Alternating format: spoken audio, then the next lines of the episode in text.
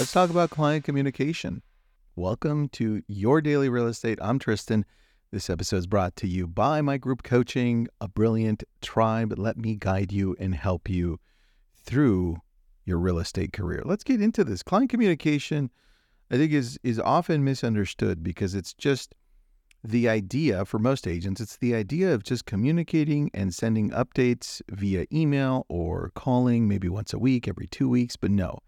It goes a lot deeper, and it starts with one thing. Number one, when somebody is a client and they either are with you for looking at property, for selling their home, or in that process, you've got to listen to them. Sit down with them, shut up, and understand what their needs are, their concerns, and more importantly, how they want to be communicated with. Are they people that love phone calls, like my wife? Are they people that just love texts, like me? Are they people that love emails, like a few of my executive friends? They would rather have all of their updates in email so they can save them and categorize them and do all this amazing stuff that they do.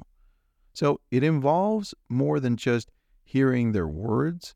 It's about understanding their emotions and their perspectives.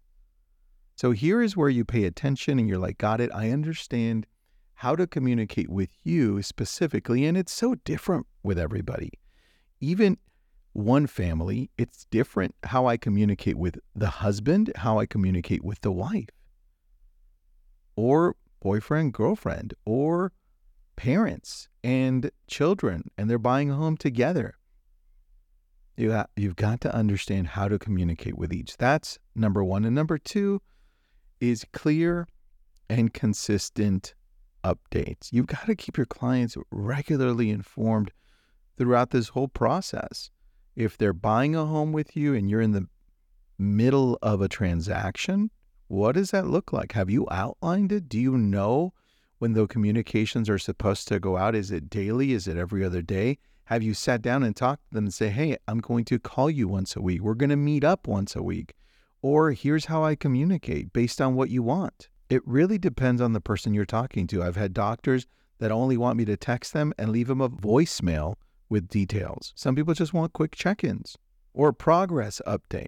So here is where clear and consistent depends on part one, which was, were you listening to the way they wanted to be communicated with?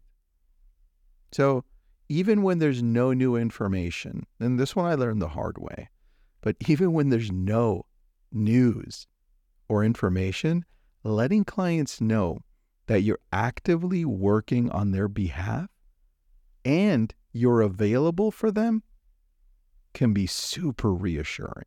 Because the opposite is no news, so you didn't communicate, and that's not the right way. Hopefully this helps. Have an awesome day.